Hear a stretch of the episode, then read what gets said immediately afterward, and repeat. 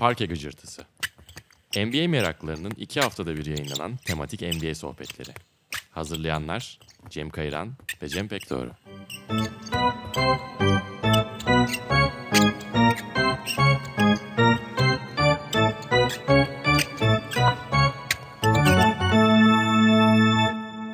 Sokrates Podcast Bandmek işbirliğiyle hazırladığımız Parke Gıcırtısı'nın 3. bölümünde Cem Kayıran'la birlikte bu hafta Sedat Koç'u ağırlıyoruz. Hoş geldin Sedat. Hoş bulduk Cem ve diğer Cem. Sedat'ı daha çok herhalde Batu.com'daki yazılarından 2000'ler ve Türkiye'de webin alacakaranlık kuşağı ya da şafak vaktinde e, Batu.com'da yazılar yazıyordu. Daha sonra NBA Türkiye dergisinde biz birlikte yazarlık yaptık ama başka dergilerde de e, yazılarını okumuştuk. Uzun zamandır ses çıkmıyor Sedat'tan. Biz de hani Kabuğuma çekilmiş. endişelendik. Yokladık. Podcast'imizin de konularını çok bağdaştırdığımız için davet ettik. Kırmadı geldi sağ olsun. Peki hangi konuyu seçtik Sedat için onu da Cem'e bırakıyorum. Biraz şansa da diyebiliriz aslında. Dün gece hani bu programı kaydettiğimiz günde biraz açık ediyor aslında ama e, dün gece izlediğimiz Philadelphia Minnesota maçında çıkan olayların akabinde NBA Towns kavgasının akabinde e, güzel denk geldi. Arıza karakterleri konuşacağız aslında. Hani hem sağ içi hem sağ dışı tuhaf ve kimisi tehlike unsuru haline gelmiş e, oyunculardan bahsedeceğiz. Bunu da aslında böyle bir karşınıza çıksa tedirgin olacağınız bir takım oluşturarak yapalım istedik. Hepimiz sırayla birer oyuncu seçip üzerine konuşacağız aslında. Tabii ki ilk seçim hakkında konuğumuz Sedat Koç'a bırakıyorum ben burada. Teşekkür ederim. Öncelikle diğer böyle güzel bir girişten sonra. Bence böyle bir takım kuracaksak eğer hiç düşünmeden seçebileceğimiz ilk adam Ron Artest ya da Meta World Peace ya da diğer isimlerinden herhangi birinde bahsedebiliriz. Panda ile ilgili bir ismi vardı en son değil mi? Evet Panda'nın en yakın arkadaşı mı öyle Artest vari bir ismi vardı. Artest hakkında aslında e, Artest'in hepimiz e, az çok biliyoruz. Indiana Detroit maçındaki kavgadaki başrol oynamasını biliyoruz. Sık sık isim değiştirmesini biliyoruz. Ne kadar iyi bir oyuncu olduğunu biliyoruz ama hakikaten çok enteresan bir karakter Ron Artest. Basketbola başlaması da yine bu şekilde. Çocukluğundan beri herkesle kavga eden bir adam ve onu gönderdikleri bir danışman çocuk yaşta klişe bir tavsiyede bulunuyor ve bir spora başlatın diyor. Ron Artest de basketbolu seçiyor. Zor bir babası var. Bayağı zor bir babası var ve bir su altı komandosu yetiştirir gibi yaz kış oğlunu bulundukları toplu konutun sahasında kar da yağsa, yağmur da yağsa sert bir oyuncu olmasını sağlıyor. New York'ta oluyor değil mi bu pro- projelerde? Evet. Queensbridge şeyini Evet, catchphrase'ini evet, bir ara evet, kullanıyordu evet, zaten evet. Lakers'ta. Queensbridge, New York'un yani Manhattan'a çok yakın bir Hı hı. yer. Ama daha düşük e, gelir seviyesinde insanların yaşadığı bir yer. Ve Ron Artest'in basketbol macerası bu şekilde başlıyor aslında. Ve e, lige gelene kadar da bütün koçları Ron Artest için hep aynı şeyi söylüyor. Sıfırdan yüze ulaşması Artest'in inanılmaz hızlı sürüyor. Onun için sadece dua ediyorlar. Ron Artest'in o e, amiyane tabirle kayışını kopartmaması için. Chicago'dayken Ron Artest ilk lige merhaba dişini şu olayla yapıyor. Ee, Chicago'da aslında yabancı bir ortama gitmiyor. Elton Brand onun EEU'dan beri e, tanışıkta olduğu, beraber oynadığı bir isim. Ron Artest e, Chicago'daki ünlü bir elektronik mağazasına iş başvurusunda bulunuyor. NBA'de daha yeni draft olmuşsun. Chicago Bulls oyuncususun. Ve Chicago'daki bir e, elektronik e, mağazasına böyle bir şey yapıyor. Sebebi de şu. O mağazanın çalışanları güzel indirimler yapıyor çalışanlarına. Ron Artest de bu indirimi almak için bildiğiniz depoya gidiyor. Ee, VCR falan taşıyor yani. Bu Tam da işleri- Chicago'nun böyle post Jordan döneminde adam Evet. akıllı bir şeye giriyorlar ve Artest'te de aslında Sam Johnston hani yüksek profil bir oyuncu olarak 15. sıradan falan da seçim. Evet zaten çok iyi bir oyuncu yani. Ve- Savunamayacak kimse yok olarak görülüyor. Ve sonra şey görüyorsun bir elektronik eşya deposunda. Zaten e, o dönemin GM'i Jerry Krause e, haber aldıktan sonra hemen Artest'e bıraktırıyor. Chicago dönemi de zor geçiyor Artest'in. Daha sonra yıllar sonra e, açıkladığına göre soyunma odasında dolabında konyak falan saklıyor. Bazı maçlara sarhoş çıkıyor. Aslında Artest'e bizim e, radarımıza sokan bölüm Indiana'ya gelişi. Çünkü Indiana gerçekten iyi bir takım. Donnie Walsh GM'leri gayet tehlikeli bir kadro bir araya getirmişler. Jermaine O'Neal var takımın lideri. Ve Artest geldiğinden itibaren Jermaine O'Neal'la hiç iyi anlaşamıyorlar. Çünkü Jermaine O'Neal Portland dönemindeki onlara da herhalde bu podcast'te değineceğiz baya. Portland'da çok hızlı bir çaylaklık dönemi falan yaşadığı için artık başarı kazanmak istiyor ve ciddi bir takım lideri, takım kaptanı. Sanırım 2004 olması lazım. 2004 e, konferans finallerinde maçın kritik birinde elenme maçı Indiana için ve Rip Hamilton tabiri caizse Ron Artest'i kandırıyor bir şekilde ve onun sert bir faal yapmasını sağlıyor. Sert bir faal alıyor. Sportmenlik dışı bir faal çalınıyor ve maçın o noktadan sonra Indiana eleniyor. Artest'in ilk şeyi burada başlıyor. Indiana'da tartışılmaya başlamaması bu maçta itibaren. Çünkü takımından farklı bir bakış açısı var basketbola, profesyonelliğe. Ki bundan sonraki sezonda da o ünlü Detroit-Indiana kavgası olacak. İlk kıvılcımlar aslında playoff serisinden Evet. Atılıyor yani. Evet. Çünkü Indiana birçok yerde oyuncular da e, basına hep Detroit'ten daha iyi bir takım olduklarını söylüyorlar. Ve o maça kuruluyorlar biraz. E, yani takvimlerinde işaretli aslında o maç. Detroit ise o kadar önemsemiyor maçı. O maçta Olay Türk izleyicilerin- kopmuştu zaten maç bu arada. Hani. Tabii, Yani bayağı tabii. Artest mükemmel oynuyor maçı. Evet. Artest yani oynadığı en iyi maçlardan bu biri belki de. acayip başlamışlardı. Hatta E, zaten MVP statları da geldiği bir maç. Hatta neredeyse Evet. sezon başı Evet, gerçi evet. ama yani. Maçın sonunda şöyle bir şey oluyor. Ben Wallace hala oyunda. Larry Brown tek tek ilk 5 oyuncularını çıkarıyor artık maç kopmuş. Ben Wallace'ı çıkaramıyor faal attığı için. Ve ertesi hücumda Ben Wallace turnikeye bırakırken Ron Artest sert bir faal yapıyor. Ve oradan sonra biliyorsunuz neler olduğunu. Bizlerin o zamana kadar çok bilmediği Jermaine O'Neal ve Ron Artest'in arasındaki o inanılmaz kutuplaşma. Birbirleriyle konuşmuyorlar bile. Ama o savaş anında artık savaş demek daha doğru olur. Tribünlerden sahaya taraftarlar gelip hani Artest'e saldırmaya çalıştığında falan Jermaine O'Neal'ın orada adeta sprint atarak e, gelip taraftarları yumrukladığını falan görüyoruz. Ron Artest'in aslında bize en iyi anlatan anekdotlardan biri o kavganın sonunda artık her şey bitmiş. E, soyunma odasına gitmişler. Adeta bir savaş geçirmişler. Ve Stephen Jackson'a soruyor ki Stephen Jackson da Ron Artest tribüne çıktığında onun arkasından ilk koşan, e, onun arkasını, arkadaşının arkasını kollayan adam. Balta indiren. evet. Stephen Jackson'a dönüp şöyle diyor. Sence başımız belaya girer mi? diyor. Ve bir anda soyunma odasında herkes o sinire rağmen gülmeye başlıyor. Tribüne çıkmışsın, taraftarlarla yumruklaşmışsınız. Ve Stephen Jackson da şöyle cevap veriyor zaten. Yani bundan sonra iş bulabilirsek şanslıyız gibi bir cevap veriyor. Ya Beraber evet, Avrupa'da oynarız diyor. ben yani bu Minnesota Palace sonrası da gerçekten bu bence de iyi anlatan diyalog Hı hı. yani dün işte Embiid Towns üzerinden konuştuk ya ben Embiid'de mesela bana itici gelen şeylerden biri nasıl bir görüntüsü olduğunu bilerek ona çalışan ve bunu e, ne denir bunu tasarlayarak bir Evet. imaj yaratan biri görüyorum ama Artest'in gerçekten hani tüm bu kendine isim takmaları şunları bunları arasında bile bunu hani bir ilgiye alakaya muhtaçlık üzerinden değil gerçekten olayın hiç ayırdığında olmamasına Evet. bağlıyorum. Gerçekten o naiflik bana hep biz artisti bir yorumluyoruz. Bizim yorumladığımız bir artist var ama artistin kafasındaki artist ya da artistin kafasındaki dünya hiç yani bizim algı sınırlarımızın çok dışında. Yani onu diğerlerinden ayrı kılan bence bu belki bu birazdan geçeceğimiz spoil etmiyor ama Rodman için de biraz geçerli olabilir ama onun farklılığının bu olduğunu düşünüyorum. Gerçekten o Stephen Jackson'la diyaloğu bence Evet. de çok Yani çok hakikaten renkli bir adam ve e, onu tanıyanlar hep şöyle yapıyor. Tamam Ron sıfırdan yüze çok hızlı çıkar, sinirlenir, bir şeyler yapar, bir şeyler kırar, birileriyle kavga eder. Ama ertesi gün acayip pişman bir şekilde gelir sizden suratı beş karış bir şekilde özürünü de diler diyorlar. Mesela Ben Wallace yaptığı o son faali şöyle açıklıyor. Onun büyüdüğü yerde Queensbridge'de e, tehlikeli adamlarla oynuyorlar sokaklarda. Oradaki bir turnuva sırasında mesela New Yorklu ünlü bir point guard var mesela genç bir çocuk. Çok potansiyelli olduğundan bahsediliyor. Bir kavga çıkıyor final maçında, turnuvanın final maçında ve seyirciler sahaya giriyor falan. Bir masanın bacağını söküp 16 yaşında bir çocuk seyircilerden fırlatıyor ve o point guard'ın kalbine geliyor. Adam ölüyor. Böyle bir yerden gelmiş ve oynadıkları sahanın kuralı turnike yok. Turnike inene baltayı indiriyorlar.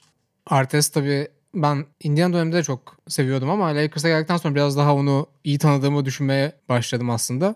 Ee, sadece burada bir video önerisiyle pası Cem'e atacağım listenin yeni ismi için ama Artest'in e, road tripler hakkında yani deplasman turneleri hakkında ne düşünüyorsun diye soran kadına e, road trip'i roaches olarak anlayıp yani hamam böcekleri olarak anlayıp hamam böceği arkadaşlarından bahsettiği bir video var. Bu çok bilinen bir video değil ama yine de 200 bin izlenmiş yani. Ben o dönemde izlediğimi hatırlıyorum. Onu sadece önererek Cem Kayıran'a pası atıyorum. Evet ikinci seçimimiz arıza kişilik ve NBA denince belki de akla gelen. Gerçekten Artest'le birlikte herhalde tepeye koyacağımız isim zaten. Dennis Rodman. Demin sen de ufak bir tease etmiştin zaten. Dennis Rodman maç içine kameramana tekme atmış. Jean-Claude Van Damme'la aksiyon filmi çekmiş. Türlü türlü hani oyunculuk basketbol kariyerinin sonrasında da zaten kariyerini bitirdiğinde aynı zamanda güreşçi de güreşçi olarak da e, profesyonel olarak kariyer yapıyordu. Ama 5 tane de yüzüğü olan en fazla şampiyonluk kazanmış oyunculardan biri NBA'de. E, iki kez yılın savunmacısı seçiliyor ki gerçekten Dennis Rodman denince akla gelen şeylerden biri ilk sırada savunma oluyor. Hani farklı saç renkleri, dövmeleri, kendine has tarzı falan bir kenara bırakacak olursak. Ama kariyerinde çok ilginç tabii ki bir takım hem sağ içi hem sağ dışı durumlar var. Sahaya baktığımızda hani istatistik olarak çok tuhaf maçları var. Yani 0 sayı 24 rebound, 0 sayı 28 rebound gibi ilginç istatistikler çekebiliyor. Ama işin biraz daha karanlık tarafları da var. Hani onun daha böyle karakteriyle ilgili. 93'te bir intihar girişimi var. Hatta işte bunu Craig Sager'ın önlediği e, meşhur Strip NBA yorumcusu. Evet. Striptease kulübünün otoparkında onu önlediği konuşulur ki bununla ilgili de verdiği bir röportajda şey söylüyor. Arabadaydım, elimde silahım vardı, her şey hazırdı ama e, radyoda bir şarkı çalmaya başladı.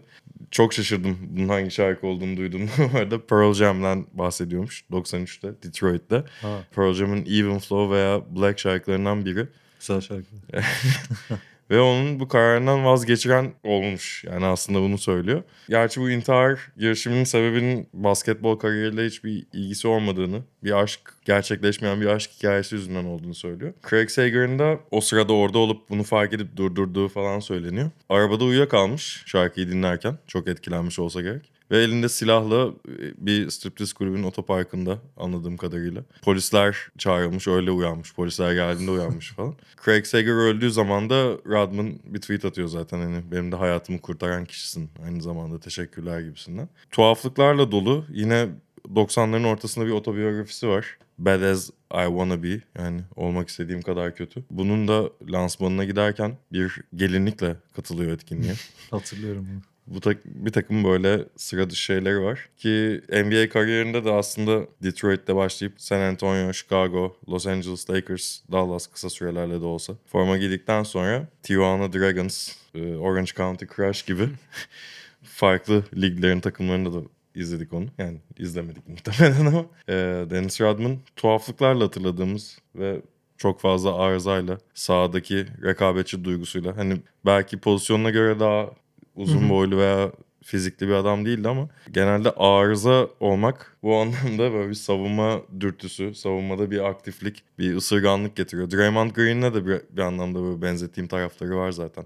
Bir de Rodman'ın hani tamamen radarın altında uçan bir hani Evet. ortaokul lise öğrencisi Evet. olarak bir anda o efsanevi Bad Boys takımın hani önemli parçalarından birine dönüşmesinin aslında çok kısa sürede çok hızlı yol kat edilerek başladığı bir kariyer var. Benim Radman hakkında okuduğum bugüne kadar en komik şey şu. Radman'ın babası 16 farklı kadından 29 çocuğu olduğunu iddia ediyor. Böyle bir bilgi vereyim size. Ama Radman bunun doğru olmadığını söylüyor. Ne beklersiniz burada? Hayır yalan söylüyor. Abartıyor demesini beklersiniz değil mi? Dennis Rodman'a göre bu sayı 49. All American olan kız kardeşleri var evet ve yani e, Rodman en geç boy atan aslında yani tam olarak zaten radara giremeyip NAIA okullarında falan oldukça oynayan. kısa boyu var. Hı hı. Basketbol hakkında hiçbir yeteneği yok. Yani e, turnike bile atamadığını söylüyor ve kız kardeşlerinden daha kötü bir oyuncu olduğunu söylüyor. Ama Radman'ın o kadar iyi bir reboundçı olmasının şöyle bir yönü var. Topun aldığı spini bu kadar iyi kestirebilen bir oyuncu daha e, hatırlamıyorum. Önemli bir boy avantajı yok Radman'ın ve bu ligde 7 kere rebound kralı oluyor. Kerem Gönlüm burada geçen haftalarda konuk etmiştik. Mesela o istatistik bölümü okumasına birçok şeyi bağlamıştı rebound yetilerinin. Aslında sezgilerin dışında ben, aslında Dennis kafamda istatistik evet, zannediyorum. Ben de bir ben de onu diyecektim tam olarak yani. Dennis Rodman'da başka bir şekilde işleyen Evet. background'da bir şeyler olmuş olmalı. Evet. Ben Rashid Wallace'la devam etmek istiyorum. Biraz böyle zamanı bir 10 yıl kadar sıçratarak belki. Aslında dün gece izlediğimiz kavganın bize sordurduğu sorulardan biri aslında gerçek tough guy'lar nereye gittiydi ya. Rashid de bence İşte burada.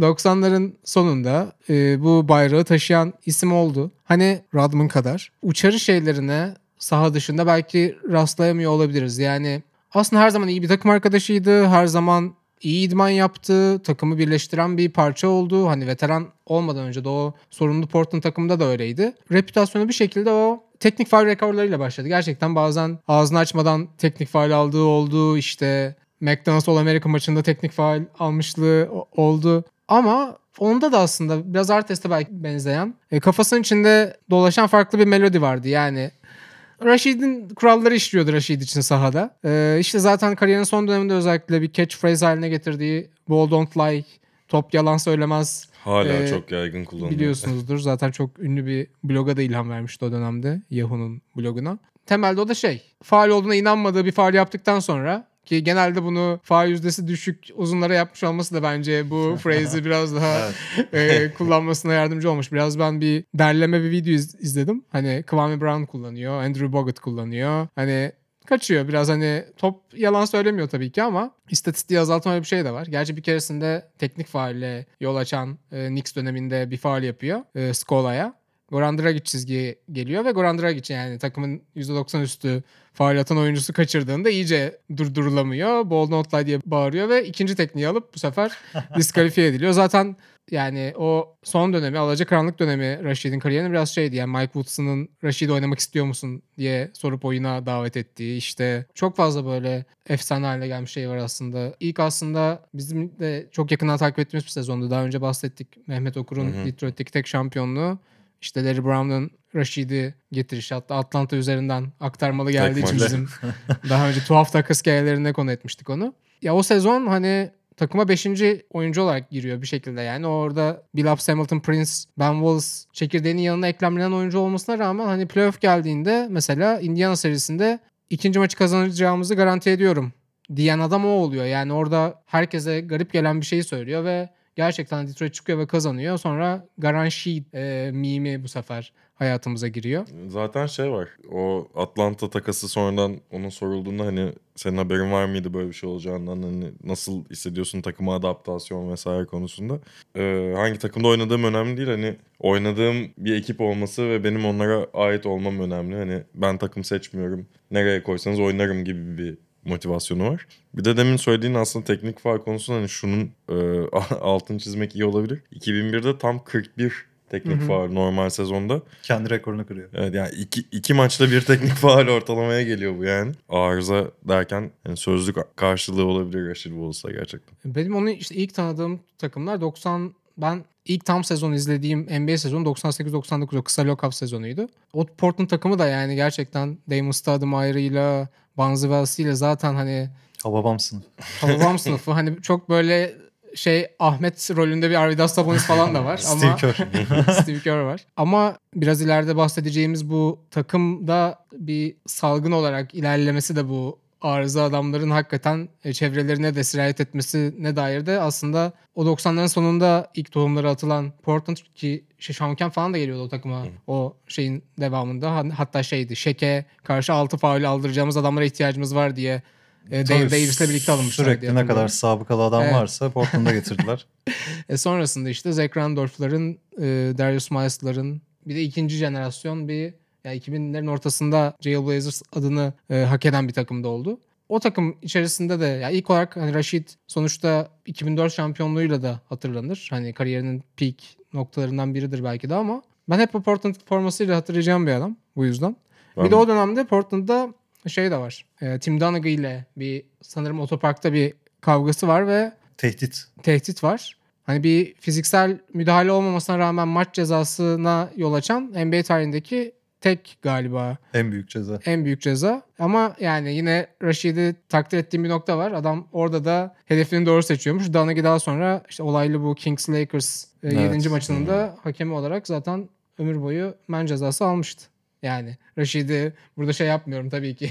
Evet, Tehdit büyük bir etmeyin bahis ama- şebekesiyle e, uzun bir davası olmuştu Tim Duncan'ın. Benim Rashid'le kısa bir el sıkışmam ve kısa bir sohbetim olmuştu.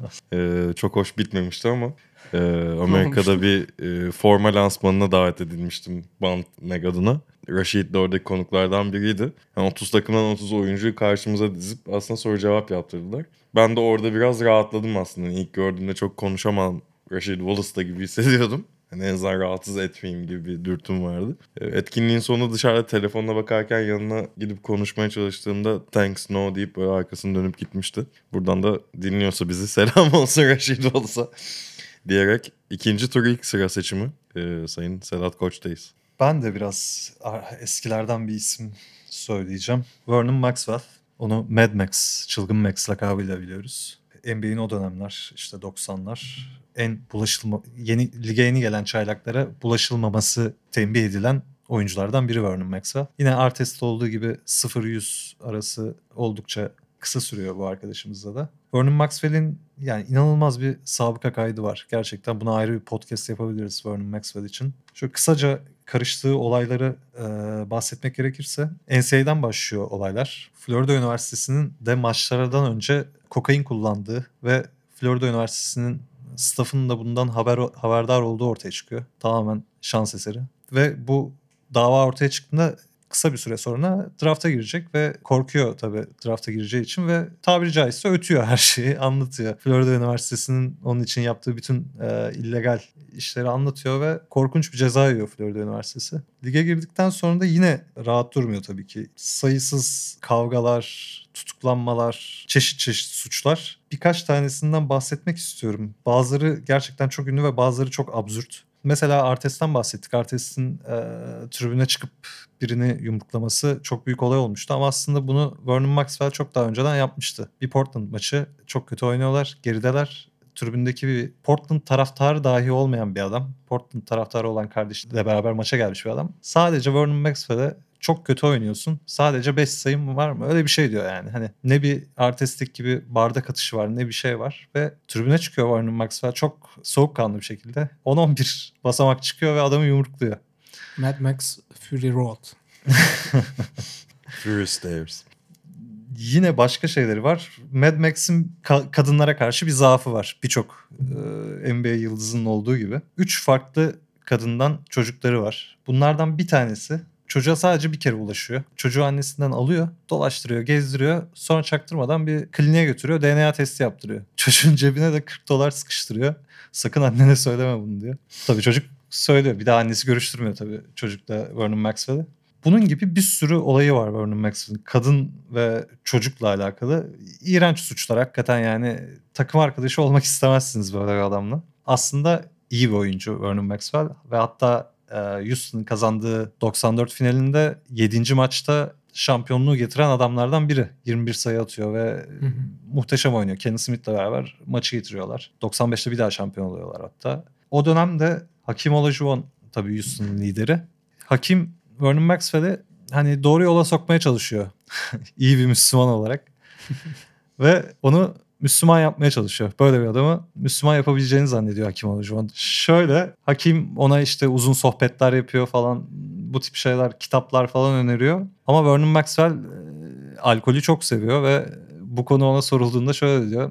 Evet hakimle konuşuyoruz ama ben ağırdan almak istiyorum. Gerçekten sindirerek bu işi öğrenmek istiyorum diyor ve tabii ki bir şey olmuyor. Hakemin biliyorsun Türkiye basınına göre Mirsat Türkcan'a da Houston'daki mescitleri gösterdiği gibi bir haber. Bunu hatırlıyor musun 98 yazından? Hatırlayamadım ama Müslüman kardeşim Mirsat gel seninle mescit mescit gezelim davetiyle. Ee, daha sonra Seattle'a gidiyor ve o dönem tartışılan bir şey. Çünkü hani bu kadar sabıkalı bir adamın sürekli artık veteran minimumlara kadar düşüyor kontrat olarak. Seattle bu adamla kontrat yapıyor ne gördülerse. Bir gün antrenmanda Brent Berry ile aralarında bir sıkıntı çıkıyor. Gary Payton Brent Berry'i kolluyor ve kavga etmeye başlıyorlar. Soyunma odasına gidiyor Gary Payton. Gary Payton da aslında bu hani listeye almadık belki ama o da e, değinmemiz gereken bir adamlardan belki de. E, Gary Payton'la ciddi bir kavga ediyorlar. Birbirlerine sandalye işte dumbbell falan fırlatıyorlar. Öyle bir kavga ki her bütün takım ayırmaya çalışıyor. Ertesi gün iki oyuncu bu kavgada aldıkları ayırırken aldıkları yaralardan dolayı oynayamıyorlar. Bunlardan bir tanesi de Horace Grant. Horace Grant'ı bilirsiniz. Dağ gibi bir adam. Hmm. Bir de hiç böyle kavgaya girecek falan bir tarafı da yok bir de. Tabii ayırmaya çalışırken üze- şu omzunda bir dumbbell patlıyor. Mad Max gerçekten NBA'in İbrahim Tatlıses gibi bir adam diyebiliriz. Artık yani NBA'de artık iş bulamaz hale geliyor. Ve Avrupa'dan, dünyadan teklifler geliyor. Ama adamın o kadar fazla sabıka kaydı var ki vize alamıyor. Sabıka kaydı eğer sahada tutulan bir şey olsaydı bence Bruce Bowen'ın içinde çok fazla Kesinlikle. sabıka kaydı olurdu. İnanılmaz bir savunmacı.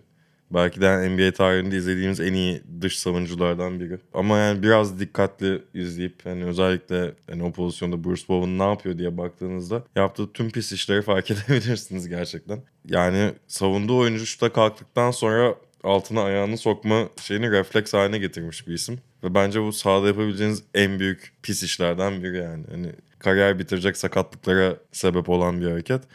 Bu hareketle özdeşleşmiş bir oyuncudan bahsediyoruz. Hani Bruce Bowen. Bunun dışında e, Wally Zerbiak'ın bir Minnesota maçında suratına attığı bir tekme var. Hani üçlük fake istiyorsun Tekme tokat diyebiliriz onu.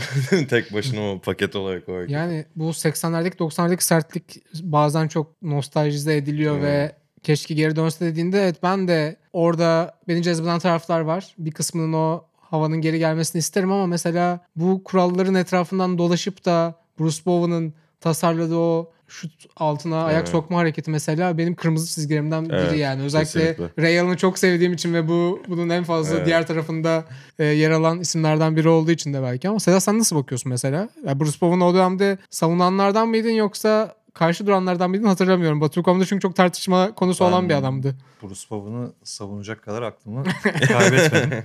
Şimdi şöyle bu bahsettiğiniz şutörün altına girme muhabbeti zaten profesyonel oyuncuların amatörlerle yani Ayrıldığı yer aslında. kariyerleri devam ederken oynamama sebeplerinin başlıcalarından biri. Çünkü yani bir amatör oyuncu sokakta basketbol oynayan bir kişi, profesyonel geçmiş olmayan bir kişi belki bunu bilemez ve sizin altınıza giriyor ve çok tehlikeli bir hareket. Ben de bir iki defa bu şekilde ayağımı çok kötü şekilde burkmuştum. Bowen'la oynarken. Bowen'la oynarken evet. Türkiye'nin e, Türkiye'nin Bruce Bowen'ı Cadde oynarken. Boston'ın Bruce Bowen'la ilgili.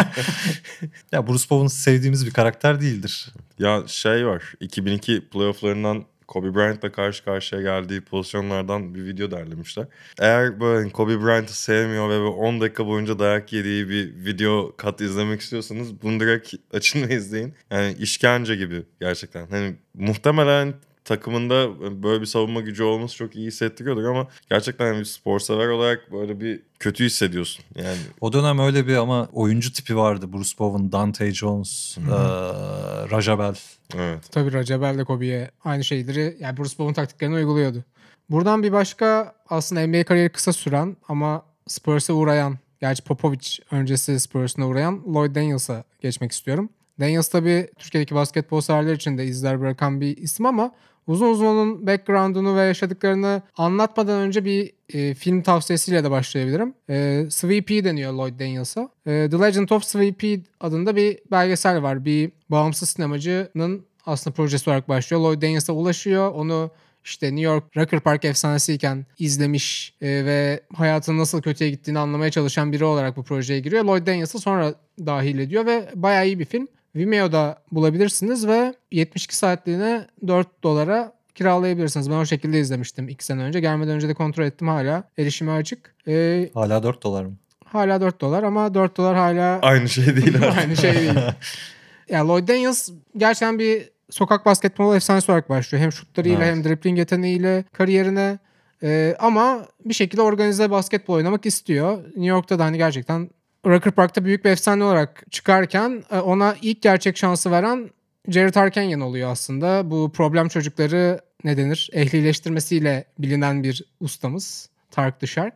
E, ve onların e, 90'ların pardon 80'lerin sonundaki başarılı o UNLV takımının bir parçası yapmak istiyor. Ee, işte Larry Johnson var, Greg Anthony var. Ama mesela Sedat'la ortak bir sevgi beslediğimiz Isaiah Ryder da var. Yine bu listeye bence adı kolaylıkla gire- girebilecek bir isim. Onu gerçekten ehlileştiriyor ama Lloyd Daniels da Tarkanian'ın taktikleri de işe yaramıyor. Bunu ne zaman anlıyor? 9 Şubat 1987'de Daniels taş kokain satın alırken bir polisten yakalandığında yok abi bunun için değmez diyor. Ve UNLV'de aslında galiba hiç sahaya çıkmadan draft'ı beklemeye koyuluyor Daniels. Buna rağmen Tarkanian Daniels'taki yeteneğe inanmaktan hiç vazgeçmiyor ve biraz onların bir Mircea Lucescu Sergen Yalçın ilişkisine benzer bir ilişkisi oluyor. Yani Tarkanian Tarkanyan'ın ama o tip ilişkisi birçok oyuncuyla var. Spurs'a gittiğinde Daniels'a bir şans vermeye karar veriyor. Ve gerçekten aslında çok iyi oynadığı bir bölüm var. 26 sayı 8 rebound 6 asist 3 top çalma 3 blokla oynadığı bir maç var mesela. Daha NBA'deki ikinci maçı. Kariyerin ikinci maçı. Öyle bir 10-20 maçlık iyi bir dönemden geçiyor ama Spurs hiç galibiyet gelmiyor. Ve Tarkenyan'la yollar ayrılıyor. Bunun sonunda da Daniels zaten bir sezon daha kalıyor Spurs'ta ama hiçbir zaman hani o e, yani 20 sayı geçtiği 6 maç daha oluyor NBA kariyerinde Spurs'ta ama hiçbir zaman o süreleri bulamıyor daha sonra gelen koçlardan ve kader onu Ayhan Şahenk spor salonunda Sert potalarıyla. sert potalarına getiriyor. Ve orada da aslında Tarkenyan'ın Türkiye'deki e, ne denir ruh kardeşlerinden biri diyebileceğimiz Aydan Siyavuş'la buluşuyor ve e, yani orada ben yakınlarda bir tane o sezondan bir maça denk geldim. Bir Darüşşafaka Galatasaray maçı galiba. Maç belli ki böyle öğleden sonra birde falan oynanıyor ve ya Daniels o kadar uyanamamış ki yani o kadar hani ikinci yarıda falan uyanmaya başlıyor ve ona rağmen yine bir 20 sayı yapıyor galiba. Gerçekten her şeyi çok kolay gösteren inanılmaz doğal yetenekler. Ben hayal meyal bir Avrupa maçını hatırlıyorum Lloyd Daniels'ın. Bir İtalyan takımına bir 35 attı falan bir maç Evet var yanlış yani hatırlamıyorsam. gözlerime inanamamıştım. Bu adam kim demiştim. Yani daha fazlası için bu efsaneyi daha iyi idrak edebilmek için ben o 4 dolarlık yatırım yapmanızı tavsiye ediyorum. Şimdi Cem sen e, bu konudan bana ilk bahsettiğinde ve ben kimleri konuşabiliriz diye düşündüğümde 80'lerden mutlaka bir temsilci koymalıyız diye düşündüm. Çünkü 80'ler bildiğiniz gibi NBA'de uyuşturucu salgınının özellikle kokain e, salgınının çıkış zamanı işte 84 olimpiyatlarından hemen önce. Benim seçtiğim isim Eddie Johnson. Bu Ama düşündüğümüz Eddie Johnson değil. Düşündüğünüz Eddie Johnson değil. İki tane Eddie Johnson var. Bir tanesi daha ünlü olan. Bizim bahsettiğimiz Eddie Johnson da aslında fena kariyeri olmayan bir adam. Yetenekli bir adam. Pozisyonları bile aynı aslında iki Johnson'ın. Ee, Eddie Johnson kariyerinin büyük bir kısmını Atlanta'da geçiriyor ve iki kez de All-Star oluyor aslında yani iyi bir oyuncu. Ama yani bu adam için söyleyebileceğim yani hazırlık yaparken detayları öğrenmek için biraz daha detaylı araştırdım adamı. Ben hayatımda bu kadar yani insan müsveddesi demek istiyorum bu Eddie Johnson'a. Şimdi bu uyuşturucu salgından dolayı Bias biliyoruz zaten. Len Bias'ın hemen sonra draft edilen 3. sıra seçim var mesela. O da çaylak sezonda rehab yapmak zorunda kalıyor. Eddie Johnson da böyle bir adam.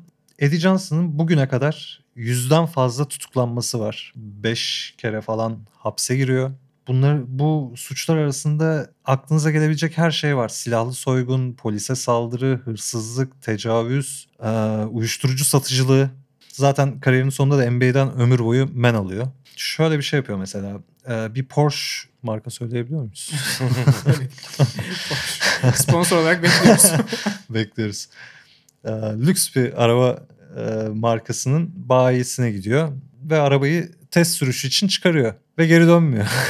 en sonunda polisi arıyorlar.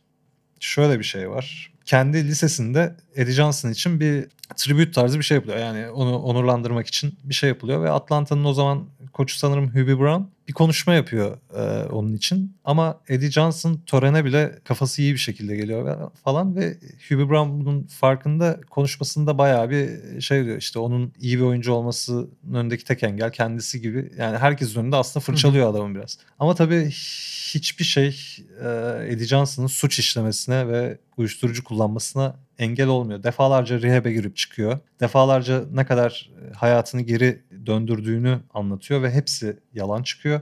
Şu anda zaten hüküm giymiş durumda değil mi? Şu an ömür boyu hapis cezası Florida'da hapishanede ve müebbet hapis cezası çekiyor ve çok iğrenç bir suçtan dolayı bunu da bahsedelim. Ee, şöyle bir şey oluyor artık ligden men edilmiş durumda ve uyuşturucu bağımlılığı tam gaz devam ediyor. Önce bir otelde bir kadına tecavüz ediyor.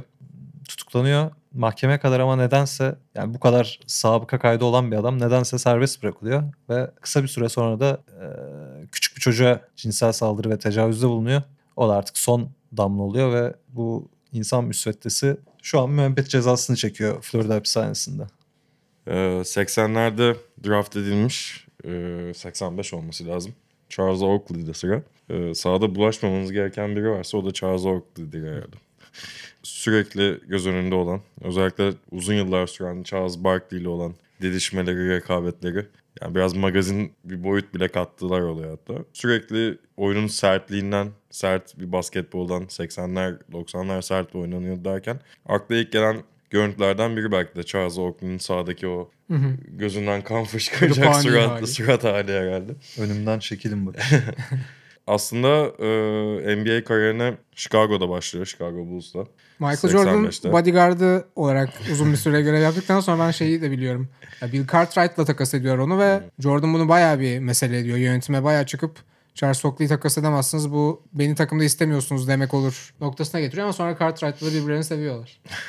New York'ta sonrasında işte 10 yıl boyunca 88-98 arası e, New York'un finale çıkmasında önemli rol oynayan isimlerden biri. Patrick Ewing'le birlikte oynuyor. Aslında biraz Dennis Rodman'a benzetebileceğimiz bir şekilde aslında yani power forward pozisyonu için nispeten kısa bir oyuncu 2 metre civarında. Günümüzde de hala her fırsatta şimdiki NBA'in çok yumuşak oynandığını, basketbolun ve biraz daha sertlik gerektiğini sürekli söylüyor. Son olarak da hatta gündeme gelişi yanlış hatırlamıyorsam bir evet şey James Dolan'ı zaten çok eleştiriyor James Dolan'ı. New York kulüple sembol oyunculardan biri olmasına rağmen çok böyle inişli çıkışlı bir ilişkisi var. Ve yine bir pozisyonda sanırım bir Clippers maçında Hı hı. eee bayağı hani güvenlik görevlileri tarafından sahadan çıkarılıyor. Bu esnada sahadaki takım Clippers demiştik. Onun koçu da Doug Rivers. Hı hı. Uzun süre takım arkadaşıydı. Evet, Charles Oakley'le galiba birlikte. galiba O da görüyor ve sonra da işte basın toplantısına falan da soruluyor hani. Charles benim adamım. Aslında çok iyi bir insandır. Hani bunu görmek beni çok üzüyor falan gibi. Hani ne kadar rekabetçi bir kişiliği olduğuna hani takımda aynı takımda birlikte olmanın ne kadar iyi hissettirdiğini ama hani dışarıdan bunun anlaşılabilir bir durum olduğunu da hani sevilmemesinin veya işte Hı hı. böyle bir Ö- aslında öyle bir intibasının ya olması. Garden'da da seviliyor da yönetimle hani bir Ya o durum şey var. bambaşka. Evet, seneler sonra oyunculuğundan Tabii. sonra. Bir de New York'un aslında bu olaydan sonraki sosyal medyalardan falan yaptığı açıklama biraz üzücü aslında. Ee, Charles Oakley'nin kulüp için ne kadar önemli bir oyuncu olduğundan, organizasyon için ne kadar önemli bir oyuncu olduğundan bahsediliyor ama hani bu akşam hani çok talihsiz bir şeye imza attı ve umarız e, ilk fırsatta yardım almaya başlar gibi bir şey söylüyorlar. İşte Dolan ya.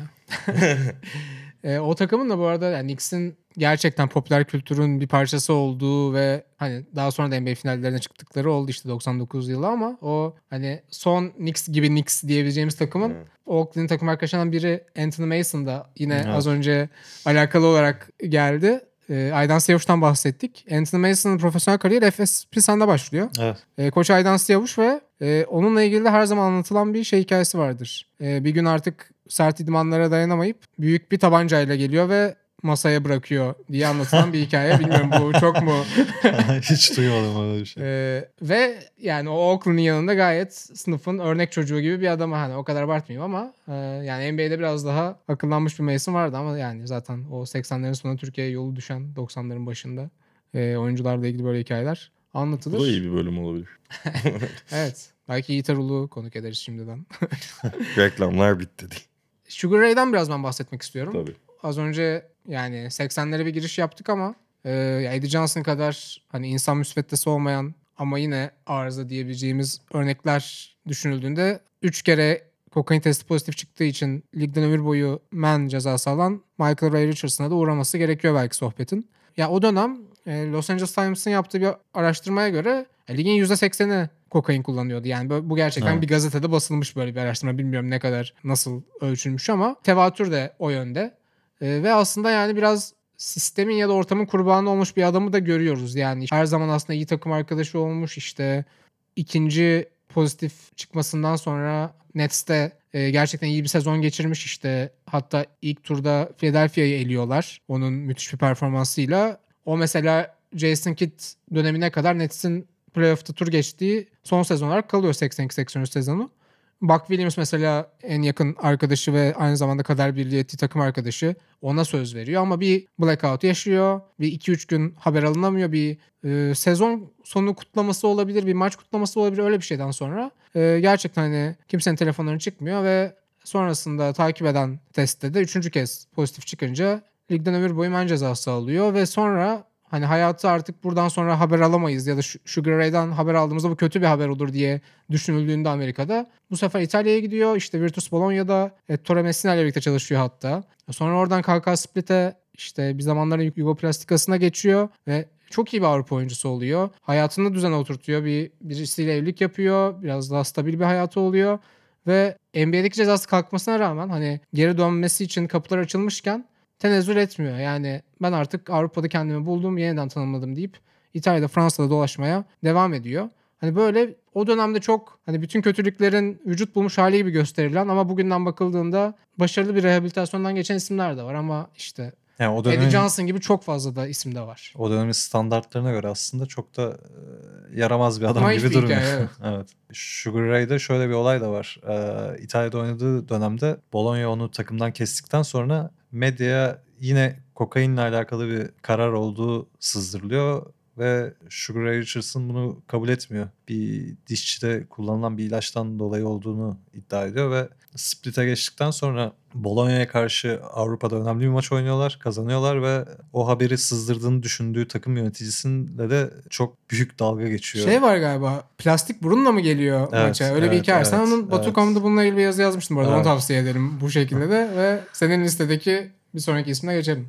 Dördüncü turdayız. O zaman biraz daha şu ana kadar bahsettiğimiz isimler kadar olmasa da yine şahsına münasır bir isim Gilbert Arenas. Arenas'ın aslında böyle çok büyük şeyleri yok. Arenas kafası gayet iyi çalışan, fazla iyi çalışan. Bu yüzden de çok çalışmakla beraber kısa yolları falan da kendine bularak şanslı bir hayat öyküsüyle de fırsatlar yakalamış bir isim. Arenas Arizona'dayken Richard Jefferson ve Luke Walton'la beraber bayağı iyi bir oyuncu aslında. Efsane bir koç var. Lute olsun. Ve şöyle bir durum da var. Arenas draftta çok daha yüksekten gitmesini bekliyor. Çünkü Arenas hakkında bildiğimiz hikaye nedir? İkinci turun başından Hı hı. seçilip bir e, yükselme öyküsü. Halbuki Arenas e, birçok oyuncudan iyi olduğunu biliyor.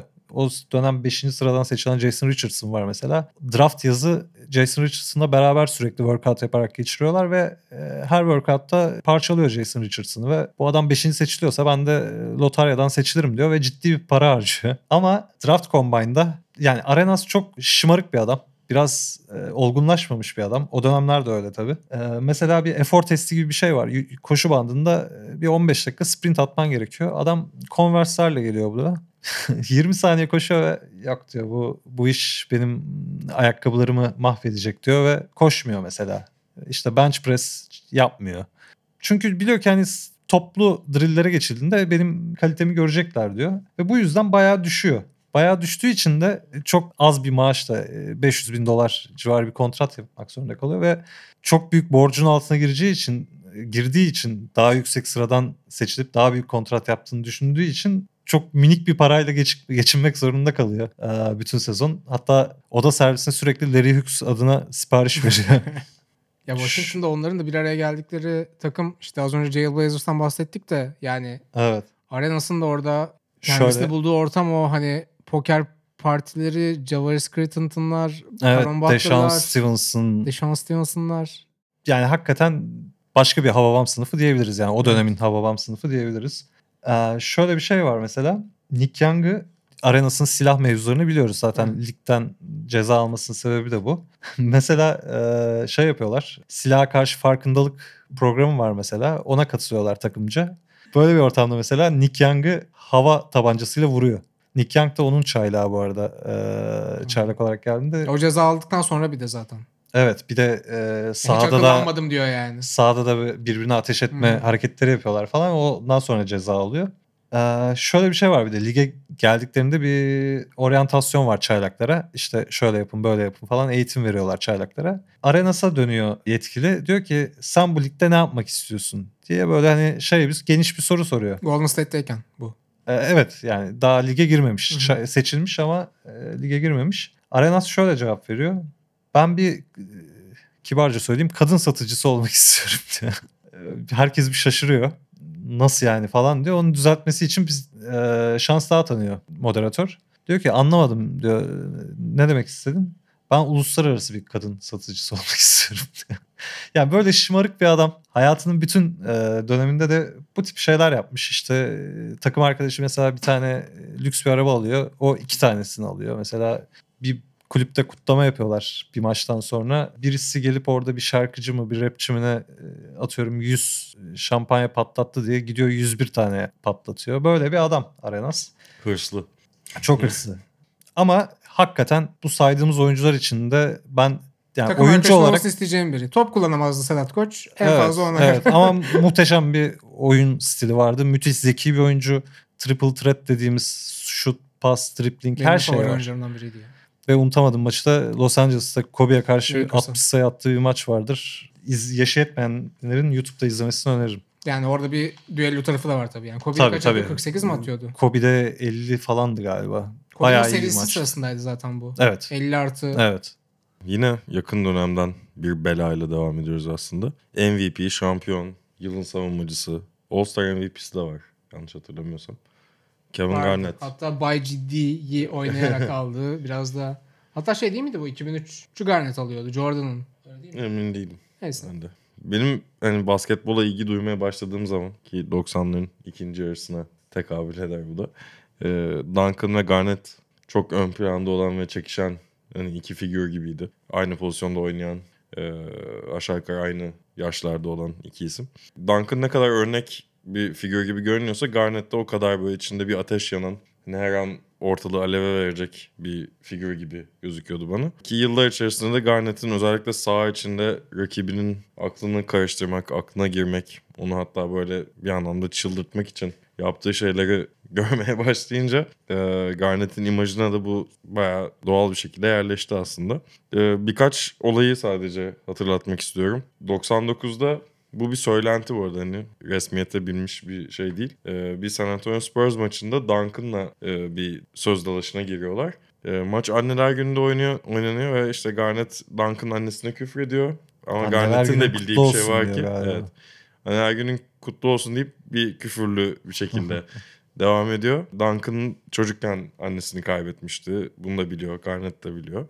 Ama bu bir söylenti ama kesin olan başka hikayeler de var. Mesela Charlie Villanueva hikayesi. Bir kanser hastası gibi görünüyorsun diyor maç esnasında. Charlie V de bunu maçtan hemen sonra tweet atarak e, Detroit'te oynadığı dönem bir tweet atarak Garnett maç boyunca konuşuyor, boş konuşuyor. Benle kavga etmeye çekinir. E, bana kanser hastası olduğumu söylüyor. Bu işte hastalık ciddi bir mesele. Bir sürü insan ölüyor bundan. Ya. Villanueva'nın bir medikal durumu var değil mi? Ee, O tipiyle ilgili söylüyor anladığım kadarıyla. Çok böyle... Villanueva'da da galiba falan. aynen e, neydi o hastalık şimdi E, aklıma gelmiyor ama. devam Evet ediyor. evet. Ve Garnett de bunun karşılığında savunmasını ben ona hani takımın ve lig için kansersin anlamında demiştim şeklinde yapıyor ama Kevin Garnett. bence evet. İstanbul 3. bölge. Ee, Milletvekili adayı. Onun dışında Boston'da oynadığı zaman takım arkadaşı Glenn Davis'i molada ağlatması bench'te. Ee, Glenn Davis'in meşhur lakabı Big Baby. Talihsiz biraz ama e, bu olaydan alması. Joakim Noah'la çok fazla şey var, atışması var ki Noah Fransız bir oyuncu ve hani çocukluğunda Garnett hayranı olduğunu, formalarını giydiğini, odasında posterleri olduğunu falan söylüyor. Ee, ama daha NBA'deki ilk maçında Bulls formasıyla Garnett'e karşı oynadığı maçta Garnett'in nasıl bir kişi olduğunu anladığını söylüyor kendi tabiriyle. Özellikle genç ve Avrupalı oyunculara çok bu tür çıkışların olduğuna dikkat çekiyor Noah. O maçlarda da hani birçok farklı maçlar aralarında birçok gergin an oldu. Bunun arasında Noah işte e, dirsek attığı, omuz attığı, karşılıklı bağırıştıkları, Garnett'in Noah'nın parmaklarını ısırmaya çalıştığı ve pardon saçlarınla biraz oynayabilir miyim çok güzel görünüyor gibi hani böyle flört edermişçesine sataştığı anlar var. E, Noah büyük bir nefret besliyor artık hani hayran olduğu kişiyle tanışınca bazen tüm büyüsü kaçar işte öyle Doğru. bir şey yaşamış. evet Garnett'i idolize ederek büyüdü Evet. değil mi Noah bir de? Ya Öyle o bir şey var. hatırlıyorum şeyi e, Garnett'e birisi belki Noah demişti. Studio Gangsta gibi bir şey söylemişti yani. Türkçe çeviremiyorum da hani fake tough guy diyorum. Hala İngilizce'de kalıyorum. Çünkü Garnett, Hani- Garnett'in kavga ettiği tiplere biraz hep, bakarsanız evet hep seçiyor. Bir hani profil, kavga bir çıkarmak var. için yapmıyor Hı hı. aslında yani. Yani Ee, aklına girmek gibi bir niyeti var. Evet hiç aslında çünkü yani. saha içinde kavga ederken göremezsiniz hiçbir şekilde. Ufak tefek itişmeler, dizişmeler Karşı tarafa oluyor. e, teknik faal aldırtma. Evet. Yani biraz aslında o Charles Oakley jenerasyondan çok bence bugün bizim biraz eleştirdiğimiz Joel Embiid'lere daha yakın Aynen bir öyle. saha içi Mesela. Carmelo Anthony olayı var mesela. Evet. Eşinin ballı fındıklı kahvaltılık öyle. benzediğini. Evet evet. Ee, tribünler şey yapıyordu ya Boston e, New York maçında o markayı söyleyerek. Bir de burada bence kısaca değinsek yine iyi olabilecek. Brooklyn'deki döneminde o senin çaylak olan Mason Plumlee olması lazım. Deplasmana giderken uçakta yemek siparişini takımın veteranlarından önce verdiği için Kevin Garnett çıldırıyor. Ve ilk başta Plumlee'ye gelen tüm yemeği alıyor. Ve sonra bununla da yetinmiyor ve Plumlee'yi uçaktaki tüm takım arkadaşlarına yemek dağıtmak ve servis etmekle cezalandırıyor. Bu tür şeyler Kevin Garnett'in 2005'te söylediği bir şeyle açıklanabilir. Sabah uyandığında ilk yaptığı şeyin kahve ve Gatorade karışımı bir şey içmek olduğunu söylüyor Kevin Garnett. Bence bununla alakalı. Bence de. ben de 2005'teki o açıklamadan yine 2005'te yüzük peşinde Garnett'le güçlerini birleştiren bir isme geleyim. Ki o da zaten o dönemlerden beri çok fazla ismini duymadığımız biri. Lateral Sprewell. Tabii Sprewell'in kariyerinde bu arıza sıfatını hak etmesine yol açacak aslında iki tane büyük olay var. Bunlardan ikincisiyle başlayabilirim hazır o Minnesota takımını almışken. Sprewell Garnett ve Sam Cassell bir araya geliyorlar ve işte Boston takası öncesi Garnett'e bir yüzük verebilir miyiz ki bunların en yaklaştıkları da 2004'teki bu Konferans şampiyonlukla bitmeyecek Lakers adına. Ee, Karl Malone, Gary Payton, Kobe Bryant, Sh- Shaquille O'Neal'ın bir araya geldiği sezon Aa, evet. konferans finalinde biraz zorluyorlar ama yani hiçbir zaman gerçekten çok yaklaşamıyorlar.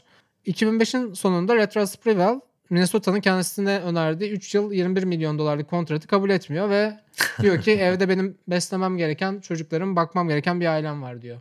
Yani ne kadar çocuğu olduğunu bilmiyorum ama yani 21 milyon dolarla bir Bu şeyler arada kaç yaşında olduğunu da söyle istersen. Galiba 34 olması 35 lazım. yaşlarında falan. Ve bir anda bu bunun yarattığı yani bu adam o kadar kötü bir kafa yapısındaki şeklinde bir algı oluşuyor ve hiç kimseden gerçek bir teklif alamıyor. Yani senede 7 milyon kazanacakken bir anda hani o dönemde menajer de şey diyor galiba mid level altında hiçbir şeye imza atmayacak. Evet bazı takımlarda altına, aslında teklif yapıyor Lakers'ın da içinde Evet, evet. ama hiç geri dönüş bile almıyorlar. Sezon ortasını bekleyeceğim. Trade deadline'da daha fazla artacaktır bu teklifler diyor. Hatta Lakers orada da gidiyor. Orada da kabul etmiyor. Ve Sprewell'in kariyeri bir anda bitmiş oluyor. O günden sonra Sprewell'i hiç sahada görmedik. Benim de yine Arenas gibi aslında izlemekten keyif aldığım biraz Yani müthiş 1'e bir 5 skorerdi. 1'e 5 oynayan bir adamdı ama hem o New York'ta Allen Houston'ın yanında böyle şey gibi bir kimyaları vardı. Bir kontrast üzerine kurulu. Evet. Biraz İyi Harun polis, Erdenay- kötü polis. Harun Erden, İbrahim Kutlay gibi Alan Houston'ın Lateral Sprewell'in ben Sprewell'i izlemekten keyif alıyordum. Golden State dönemine tam yetişemedim ama tabii o ikinci majör olayda 1 Aralık 97'de Golden State'in yeni koçu Portland'dan Golden State'e geçen genç sayılabilecek PJ Carlesimo'nun e, üzerine yürüyerek boğazını sıkması ve yaklaşık 8 saniye boyunca bırakmaması. Ardından 20 dakika sonra gelip hani özür mü dileyecek yoksa hani özür dilemek de çok bir işe yaramaz o noktada ama bir pişmanlıkla mı geliyor derken bu sefer de yumruk atması ve önce sezon boyu men ceza alması sonra ya da önce bir yıl men cezası alması sonra onun sezon sonuna kadar Sezon sonuna kadar oynayamıyor. Sezon sonuna kadar oturdu. Bu arada daha önce adını andığımız bu listeye girebilirdi gayet diye- dediğimiz aynı zamanda o Portland takımının da parçası olmuş. Isaiah Ryder burada da hikaye bir yerinden bağlanıyor. Ryder Portland'da oynarken Carlesimo onun koçu ve ya Sprewell Chris Webber'la falan oynamış. Playoff görmüş. Hatta işte Chris Mullin'le Tim Hardaway ile birlikte oynamış bir oyuncu. İyi bir Golden State takımının parçasıyken o çaylak sezonlarında. Bir anda bu oyuncular bir, birer birer takas ediliyor işte. Lotarya hakkıyla Todd Fuller draft ediliyor ve feci bir takım aslında 90-98 sezondaki Warriors. Yani takımın go to guy'ı o, sorumluluk onun üzerinde o eleştiriliyor ve burada biraz Carlesimo'ya kuruluyor zaten. Derken Isaiah Ryder arıyor. Ya Carlesimo'nun da biraz oyuncuyla münakaşayı seven bir yapısı vardır. Oyuncuya dalaşa giren bir yapısı vardır. Dikkat et diyor. O da belki biraz daha Yani Ee, Isaiah Ryder'dan tavsiye Uzaklaşamıyoruz. almayacaksın. Ve sonrasında zaten dediğin gibi o sezonu tamamını kaçırıyor ve lockout sezonunda Knicks formasıyla NBA'ye geri dönüş yapmış oluyor ki o sezonda hiç kimsenin beklentisi yokken Patrick Ewing'in sezonun büyük bölümünü kaçırdığı o 98-99 sezonunda işte 1-8 eşleşmesinde galiba 8'den girip Miami'yi eleyerek hani ilk kez gerçek anlamda bir şans bulan Marcus Camby'nin e, patlama sezonuydu. Hani Ewing'den yoksun ve Bill Simmons'ın da Ewing teoriyi Hı. e, dediği teoriyi güçlendiren bir şekilde final oynayan Knicks takımının parçası oluyor. Ama yani Minnesota'da belki o yapı biraz daha hani vaadini karşılamamış bir yapı olarak görülebilir. E, Sprewell de sevdiğimiz arız adamlardan biri olarak şu an konuşulabilir ama kariyerinden sonra da şu şekilde haberlere geçti. bir yatı var onun. Çok bilinen Milwaukee açıklarında galiba şey Evet. yapıyor. Milwaukee'li zaten galiba. Evet. Çocuklarını doyurma üzerinden Ha, evet. bir anlatı kurduğu için hani yat bir yanda ve o yatı sürekli korumaya çalışıyor. Yata el değiştirdi deniyor. Sprewell'in borçlarına değil yata el kondu diyor. Ee, ya bir de ya çok iyi bir aile babası olduğunu da söyleyemeyiz. Tabii canım. 94'te ya burada pitbulllardan o köpek ırkından çok sahiplerine olan şeyim tabii ki. Onun e, Sprewell'in sorumluluğunda olan bir şey ama 4 yaşındaki kızına hani pitbull saldırıyor Ha, ve evet hatırlıyorum onu. Ee, yani bayağı bir ameliyat gerektiriyor. Kızın yani. suratını parçalıyor değil mi Suratını köpek? parçalıyor. Yani böyle de bir adam ama yani sağ içinde izlemek çok keyifli. Evet çok ye- yetenekli bir adamdı. Şunu söylemek istiyorum ben. Latrell Sprewell lise son sınıfa kadar organize basketbol hiç oynamamış. Öyle mi? Okulun koridorunda klişe tabirle işte koç aa sen uzunmuşsun Keşfediyor. oynuyor musun tarzı bir diyaloğa giriyor ve deniyor. İlk sezonda 24 sayı ortalaması tutturuyor. Bundan 5 yıl sonra first round pick oluyor yani ilk turda seçiliyor. 6 yıl sonra da All-Star oluyor. Bunda İnanılmaz bir yetenekti ya. evet Skor yeteneği. Ee, 12 arıza adam diyebileceğimiz bir kadromuz var elimizde. Serhat çok teşekkürler konuğumuz teşekkür olduğun ederim. için. Ee, uzun uzun konuştuk. Umarım dinleyiciler için de keyifli olmuştuk. Cem Pekdoğru ve Cem Kayran olarak bir sonraki programımızda başka bir konukla ve başka bir konu başlığıyla yine burada olacağız. Hoşçakalın. Hoşçakalın. Thank.